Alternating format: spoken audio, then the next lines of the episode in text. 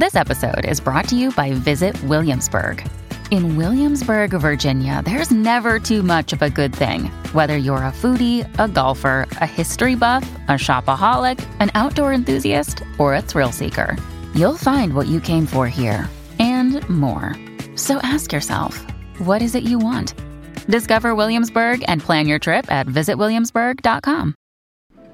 Maybe I was not thought of or looked at or allowed to be looked at. I've known darkness in my life, but uh, that was the darkest period ever when my daughter was ill. You just want to be the best father possible. You want to be uh, available to your kids. You want to be there for them at any stage of the game. I mean, for me, it's the gift. You know, they're giving me the gift because to go into a place where, you know, I mean, I spent time in um, Great Ormond Street. I'd always kind of done these visits, but after that, the visits became more and more important uh, because the kids, bless them, you know, they're so strong, they're so courageous. But the parents are the ones who are slowly dying.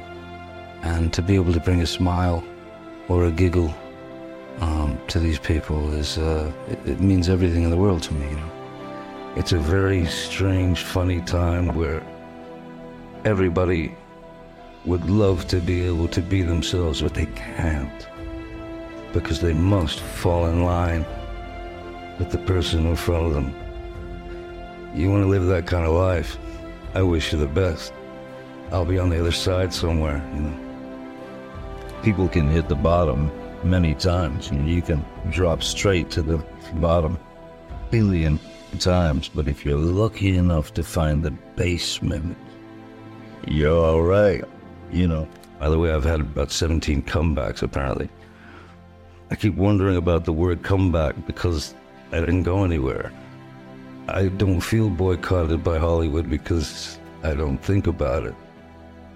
There were a lot of things going on, but man, you know, running between all of those raindrops, you learn so much.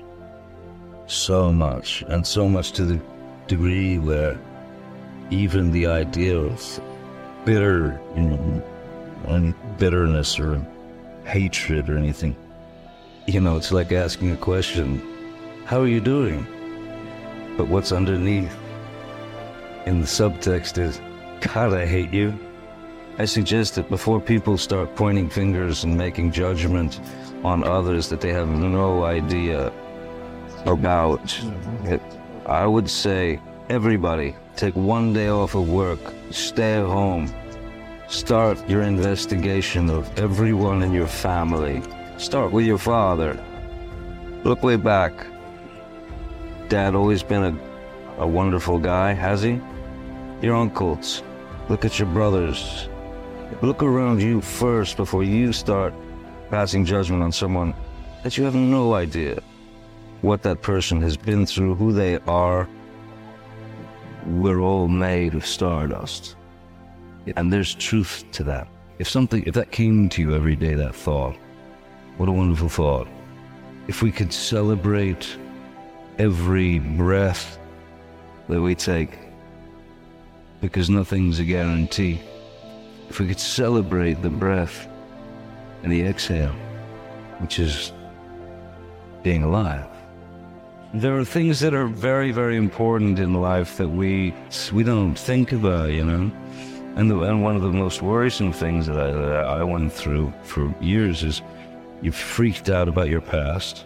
You're worried. You're scared to death of the future and that's all you're thinking about. But the now doesn't exist.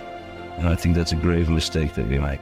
I believe what that comes down, for me, how I interpret it is I knew at a certain point I needed to accept that everything that hap- had happened to me in my life, every experience, bad, good, whatever, difficult, uh, emotional, I knew that that needed to be accepted to incorporate it into my life because otherwise I would be in the bug house.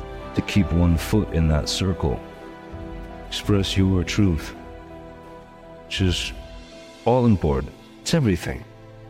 Why do we have to skirt around lies? Why do we have to figure out, or at an early age, because you observe people to the degree that it's like ill, um, and you see the lie coming around the corner.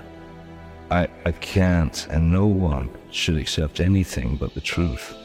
It's easy to say I love you, but if it's not behind the eyes, if it's not in there, if it's not your truth that you applied from whatever you got, then it's, and uh, the audience will see it.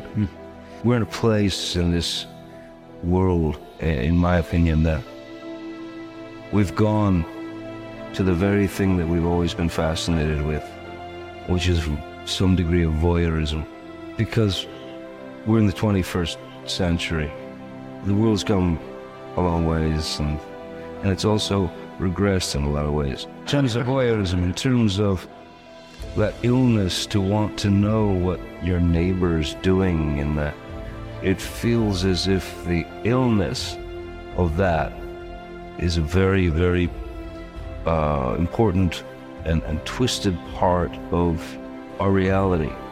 And kids who need to speak and express themselves without judgment, without any kind of uh, to be scolded Yeah. for a thought. We've gone into this place where where everything's a show, and it's it's become this kind of three ring circus of the most negative or the most absurd or the most we're ill. When there's a monolith, this Goliath in front of you, this massive enemy, and it all seems too much or it seems too impossible, you know? Damien taught me something from the I Ching, and it's a symbol and it's called the power of the small. It takes nothing but one person to start chipping away. For all of us, to just know that chip away at the at the tiny bits. People will help keep chipping away at the small. The power of the small works, and um, I know that because uh, I'm very very small right now, in front of you, before you.